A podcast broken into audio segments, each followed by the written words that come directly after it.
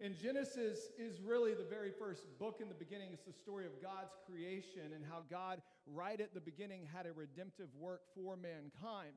Um, and what Matthew does is Matthew takes the Old Testament and the New Testament and he tries to pull everything together for his audience. Now, if you know anything about the New Testament, you know that there's, um, let's say, Matthew over here um, Matthew is a writer, and then there's Mark, who many theologians believe Mark was actually the ghost writer for the Apostle Peter because Peter was not very smart. Um, however, he was a person who had been with Jesus. Then there was Luke, who was a doctor. And then there was also John. And all of them are telling the exact same story, the same story,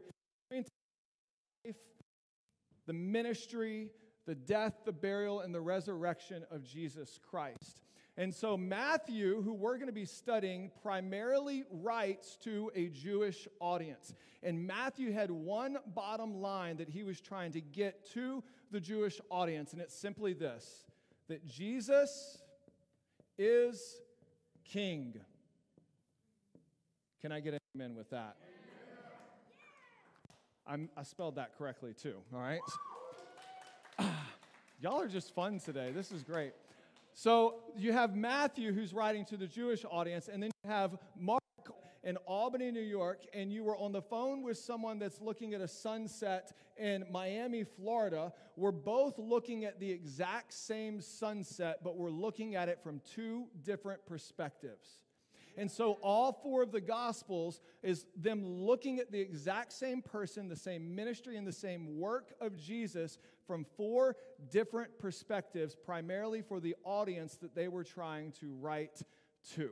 And so Matthew um, does an incredible job tying in many mentions of the Old Testament. He actually references the Old Testament over 65 times because he's writing from a Jewish perspective.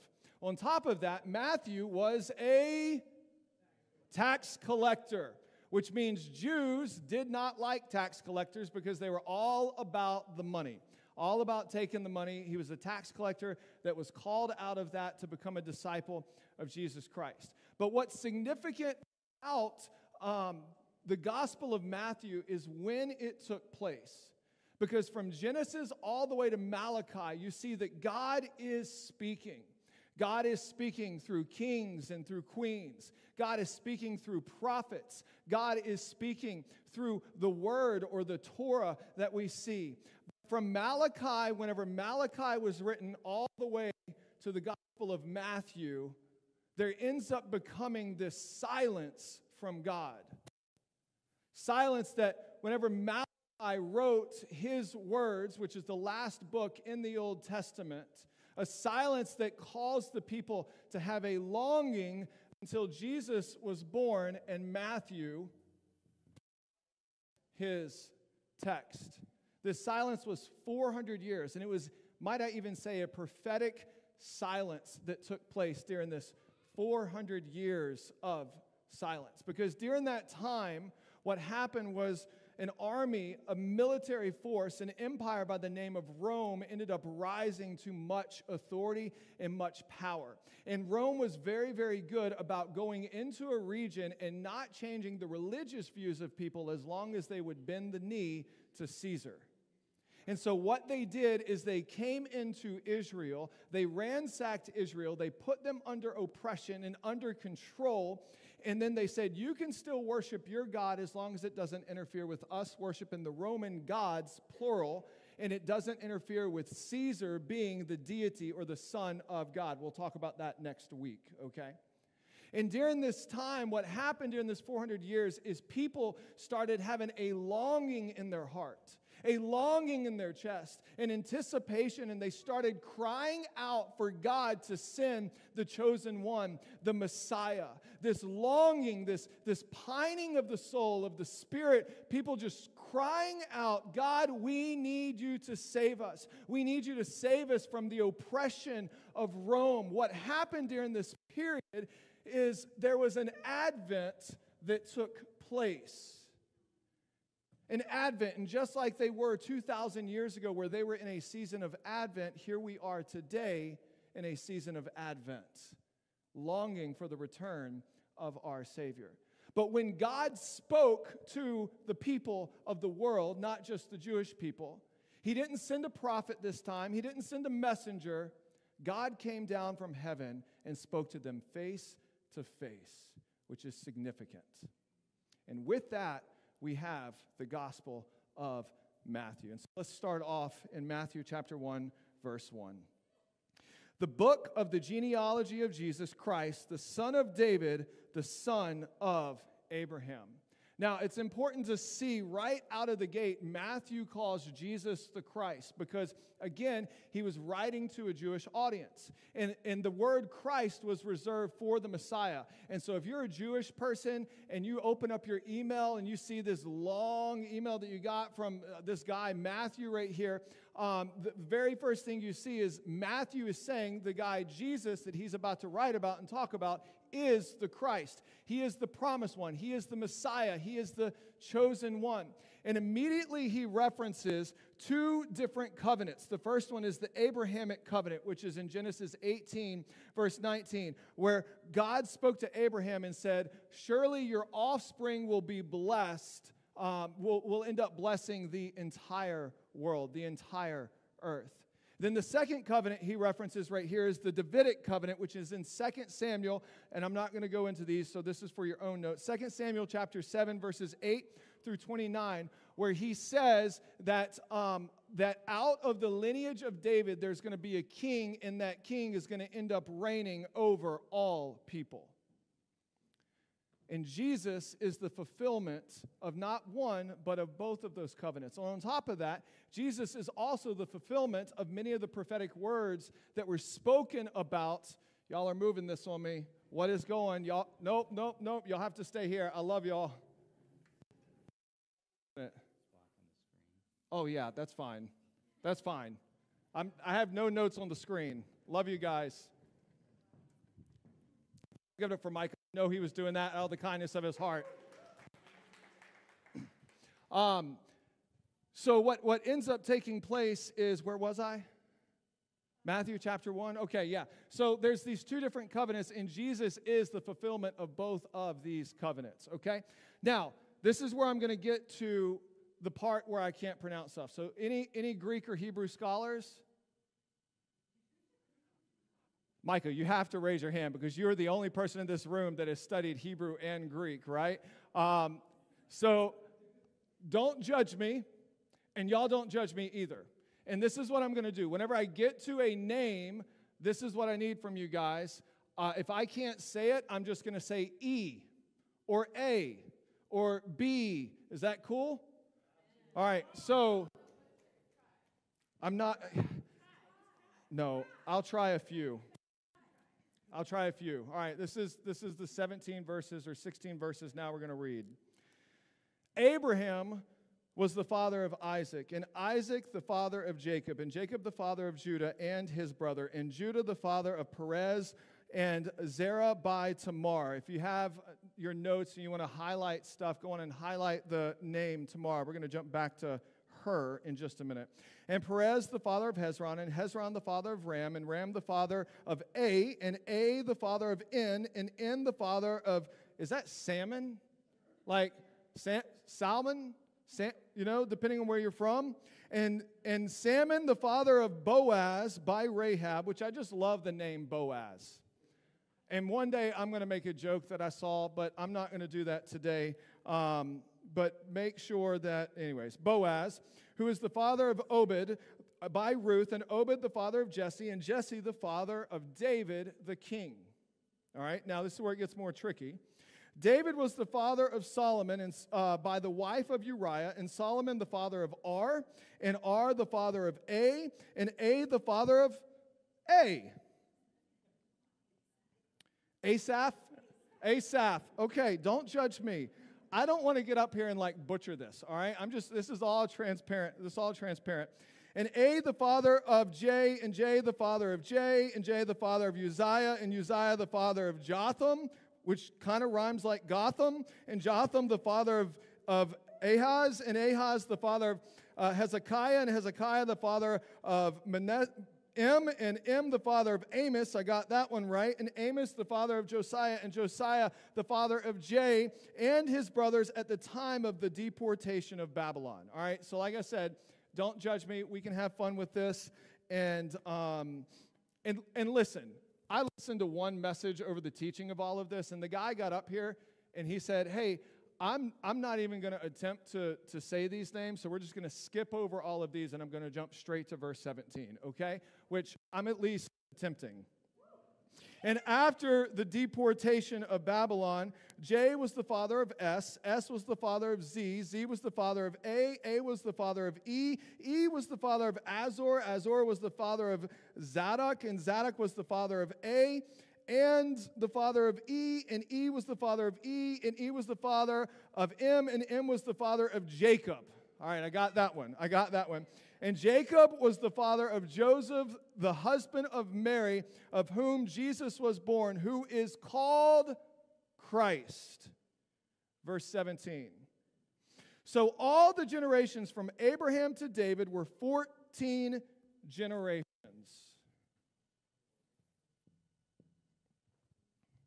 14 generations. And from David to the deportation of Babylon were, somebody help me, 14 generations. And from the deportation of Babylon to the Christ was 14 generations. Now, in order for us to be able to understand this, we have to recognize that this was written to a Jewish audience. And numbers may not mean a whole lot to you, but to God, they mean everything. And there's not a number in the Bible that does not have significance and that does not have meaning. He wrote an entire book called Numbers, so it obviously matters to God. All right? So 14 plus 14 plus 14 is, for all of you mathematicians, the number 42. 42 is significant and is woven all throughout the scripture. This is what I might even say the tapestry of redemption for mankind. The tapestry that God was woven together from Genesis chapter 1 all the way to where we are today of mankind. 42. 42 is mentioned multiple times in the Bible. Uh, a few things about it is in the New Testament, it is 42 times that the word resurrection is mentioned. It was also the year AD 42, whenever the majority of the apostles left Jerusalem to go out and start their missionary journey, to go and evangelize to the world.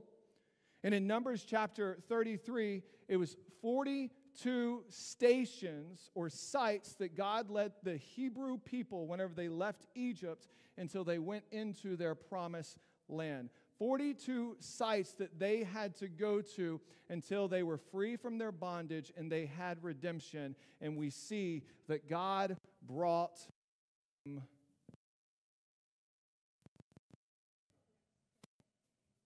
Forty-two is significant. We're even going to wind this in, in in just a few moments with some other things as well.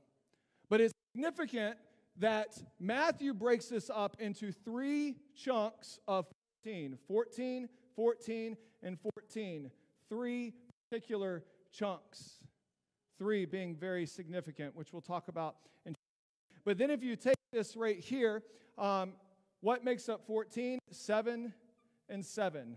Seven and seven, seven and seven, which is like a greater than sign at this point because I'm not the best at writing numbers. In Genesis chapter 1, God created earth on day one, or the stars, the heavens, and it was formed with, or it was without form and it was void, right? It even says that the Spirit of God was hovering over the waters. And then on day two, that God created. On day three, God created. On day four, God created. On day five, God created. On day six, God created. Now, what's interesting about this right here is that we've got three different sections of 14, six different sections of seven, looking back at the six different days that God created, what did he do on the seventh day? He rested. He rested. Now, what's interesting is about these two, three sections of 14 generations is what was taking place during this time. For the first section of 14, from Abraham all the way to David, the nation of Israel was rising. It was rising in influence. It was rising in power. It was rising in, in who they were as the people of God. And then, till the deportation of Babylon, they were reigning. And again, if I misspelled that, don't judge me. But they were reigning as kings that, that had authority. It was the good years for the nation of Israel until the deportation of Babylon. When Babylon came back in, and then you had 14 generations that were rescinding back to a place where they started. Now, the reason I say that is because this is interesting for us to be able to look at and to understand. 14 generations rising, 14 generations reigning, 14 generations rescinding back to a place of humility. Six groups of seven, three groups of 14. Whenever Jesus shows up, he is the beginning of the seventh section of the genealogy or the lineage that he came from. The seventh section, meaning he's come to do something different and significant for the Hebrew people, but not just the Hebrew people, for all of mankind. Now, let's talk numbers for just a minute. This group of three is interesting because three simply just means divine wholeness. Six is the number of imperfection. It was six groups of seven, but at the same time, it was three groups of 14. And so, somewhere in there, it's as if there's a wholeness that's coming to completion while at the same time humanity is, in, is experiencing the imperfection. Then we see seven is the number of completion, and 14 in the Hebrew literally means to solidify the completion of seven that's taken place. And so all of this is woven in to the first 17 verses of Matthew's gospel, the genealogy of Jesus, right? All of this is, is woven in and tied in right there. It's as almost if Matthew had help from somebody when writing it. Thank you, Kevin. I'm glad that you got that. In the genealogy of, gene, genealogy of Jesus, there are five people that I want to talk about and that I want to point out for the next 10 minutes or so and break apart. And it's not kings that I want to talk about. We all know about King David. It's not prophets that I want to talk about. It's women that I want to talk about. Ladies? Yeah, yeah. Someone got someone goes, whoop, whoop. Because women are very important and very significant. Five women. The first woman I want to talk about is a woman by the name of Tamar. See, Tamar is a very, very interesting woman because she was the daughter in law of Judah, who is also in the lineage of Jesus. And, and Tamar, um, she was married to Judah's oldest son, and unfortunately, Judah's oldest son ends up dying. And so Tamar is left as a widow. And so Judah turns to Tamar, and as it was for Jewish custom, he speaks to Tamar and he says, Hey, um, I'm going to promise you to my youngest son, as it was of, of Jewish custom. But what happened is when the youngest son became of age, he wanted nothing to do with Tamar. And so he looked at Tamar and he abandoned Tamar and he forgot about Tamar. And at this point, Judah, the father in law, was looking at this situation and he was really just hoping that Tamar would just run away and just kind of go off into the wilderness and die a lonesome widow self. But Tamar was desperate. She had hope about being in this family to the point, I do not recommend this, she disguised herself as a prostitute and she ended up going to Judah and she slept with Judah and then out of that conceived two twins.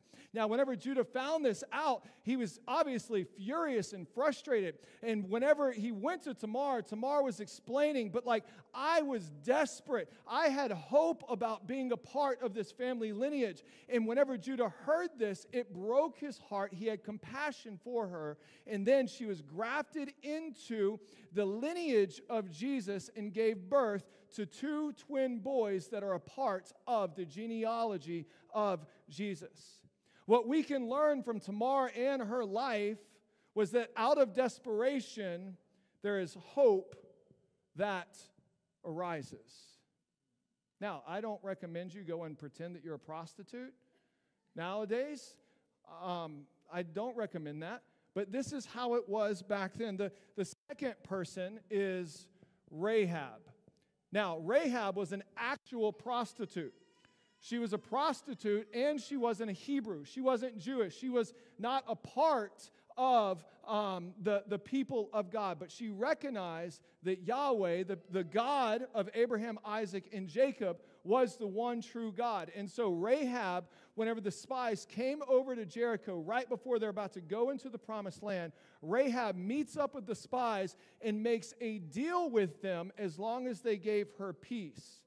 And, and so they, they gave her some information. They hid some of the spies. Um, and, and out of this, what they said is when we go and we attack Jericho, we want you to take a scarlet cord and I want you to toss it out your window, and we will make sure not to destroy your house in this city. The word scarlet cord, cord is mentioned 42 times in all of Scripture.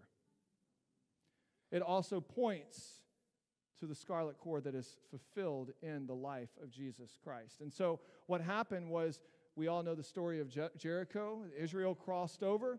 They started surrounding the city and they started marching around the city. And on the seventh day, seventh time, times they surrounded the city. They let out a shout and of triumph, and the walls came tumbling down, except Rahab's house.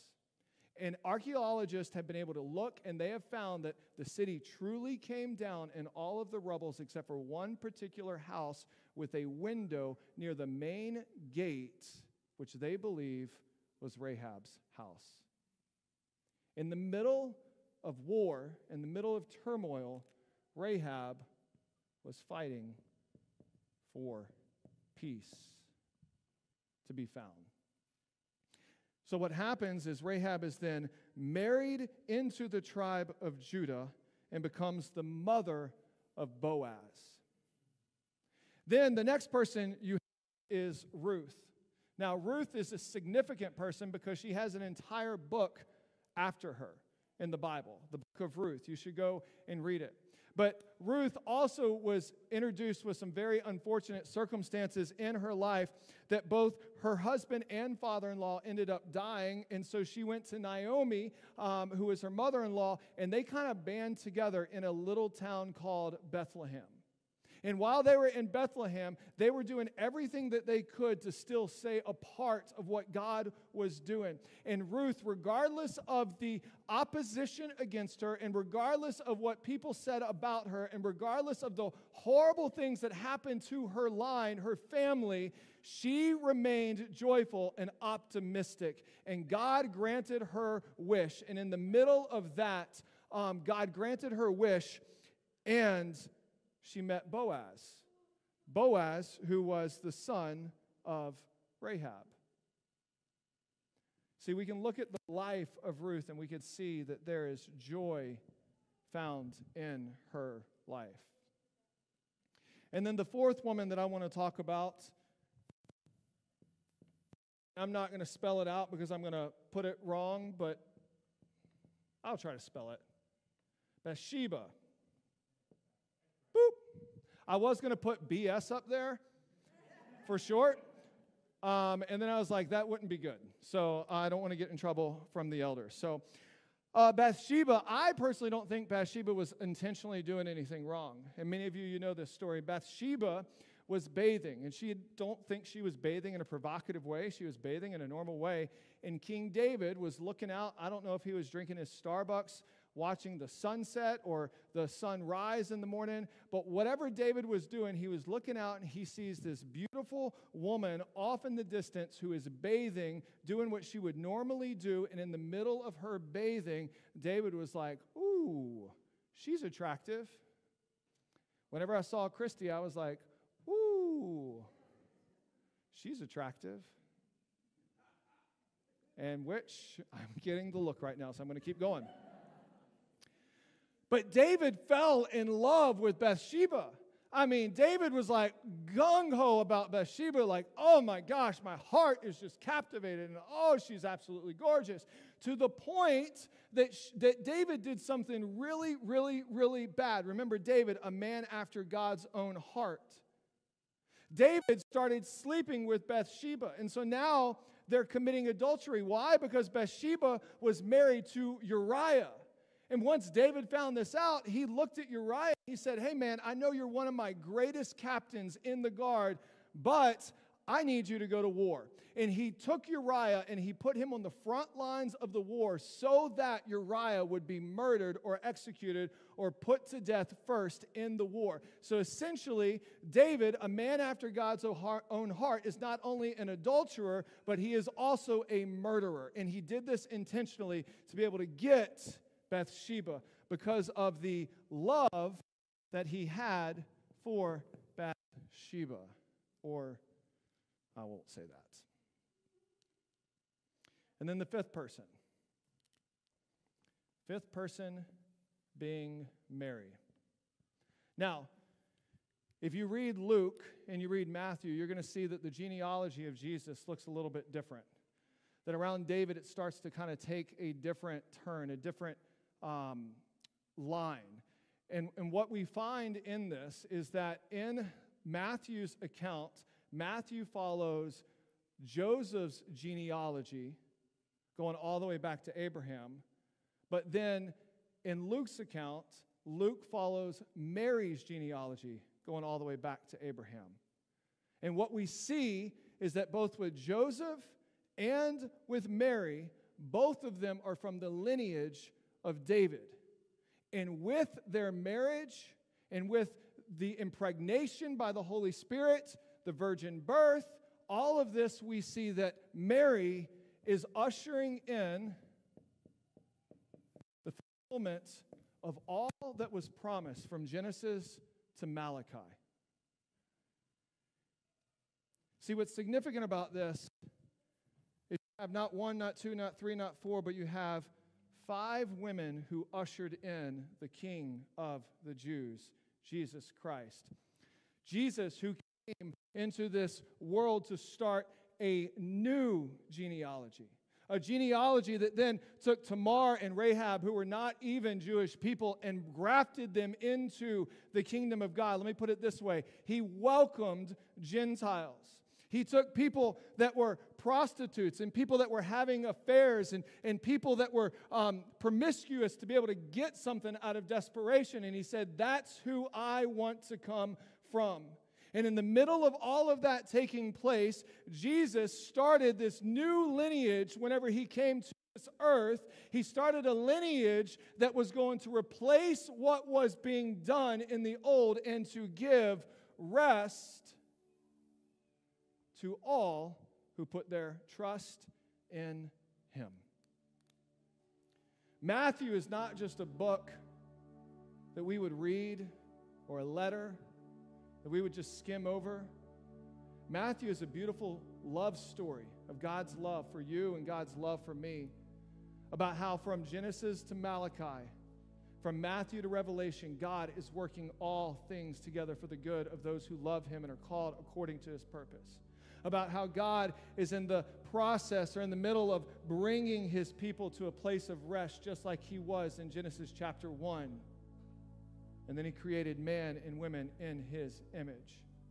That God is process of redeeming people that maybe for some people they've gone from their Egypt in their life and they've been wandering in the 42 different sites of redemption or 42 different sites of sacrifice, leading them to the place of redemption and freedom and rest that they can find in Jesus.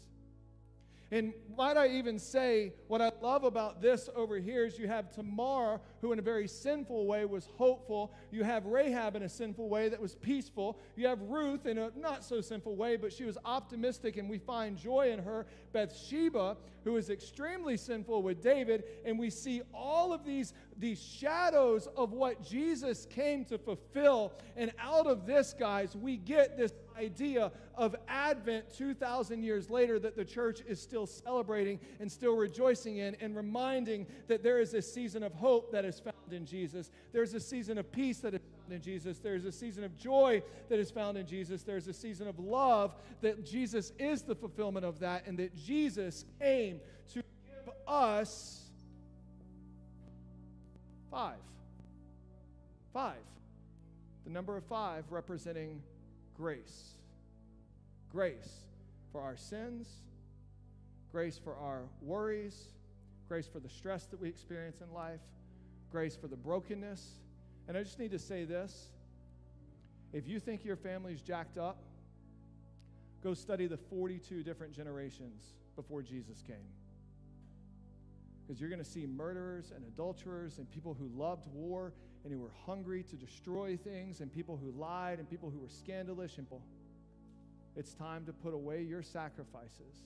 It's time to put away your atonement for your sins. It's time to put away you trying to be right, you trying to get everything correct, you trying to make sure you've got everything in order, and come to Jesus. Why? And Matthew records this the words of Jesus, where he looks out at his audience and he says, This, come to me, all who are labored and heavy laden, and I will give you rest. I will give you rest. He then says, Take my yoke upon you and learn from me, for I am gentle and lowly in your heart, and you will find rest for your soul. For my yoke is easy and my burden is light. This is the Gospel of Matthew. And this is what we're about to dive into for the next year. Learning from a rabbi, a Messiah, who is the Christ, who came to this world not just to forgive us of our sins, not just to give us grace, but came to give us rest in our soul, rest in our hearts, rest in our mind, to where we don't have to carry the yoke of slavery around anymore. But we can take it and we can lay it at the feet of Jesus. You stand to your feet this morning?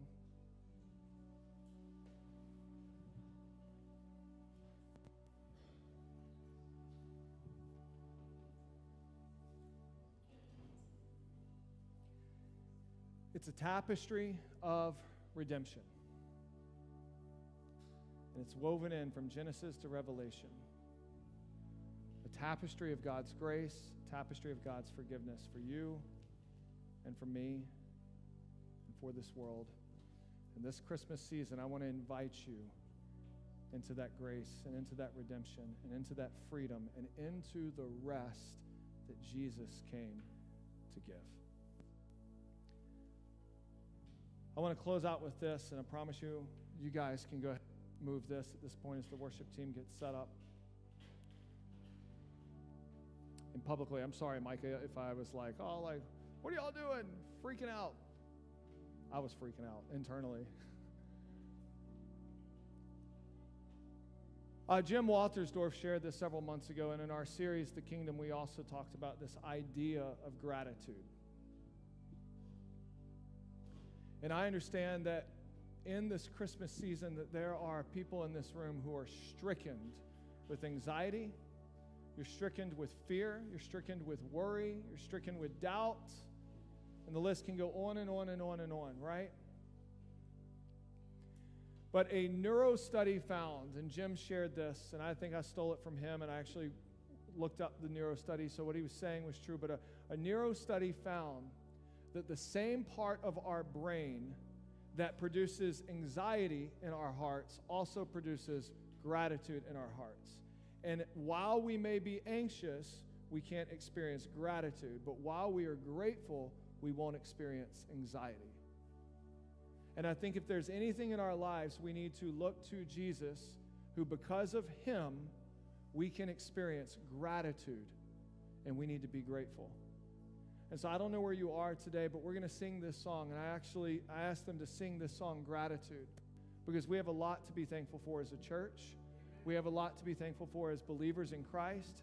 And we have a lot to be thankful for here in America and in our world.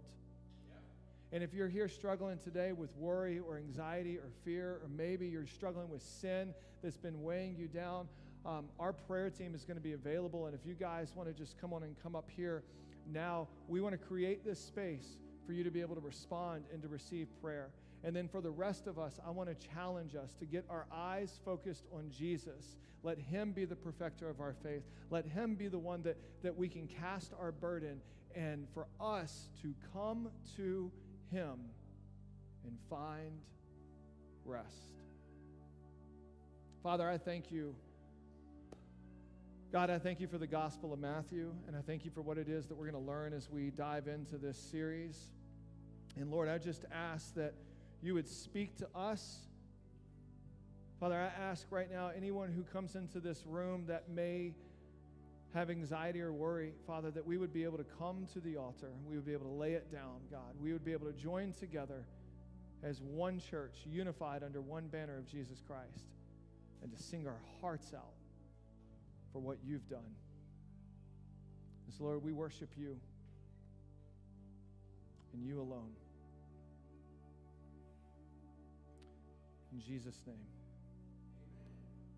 If you need prayer, I want to invite you to come forward as we sing, as we worship. And if you don't need prayer, I want to invite you to sing loud because our King is worthy of it. Amen.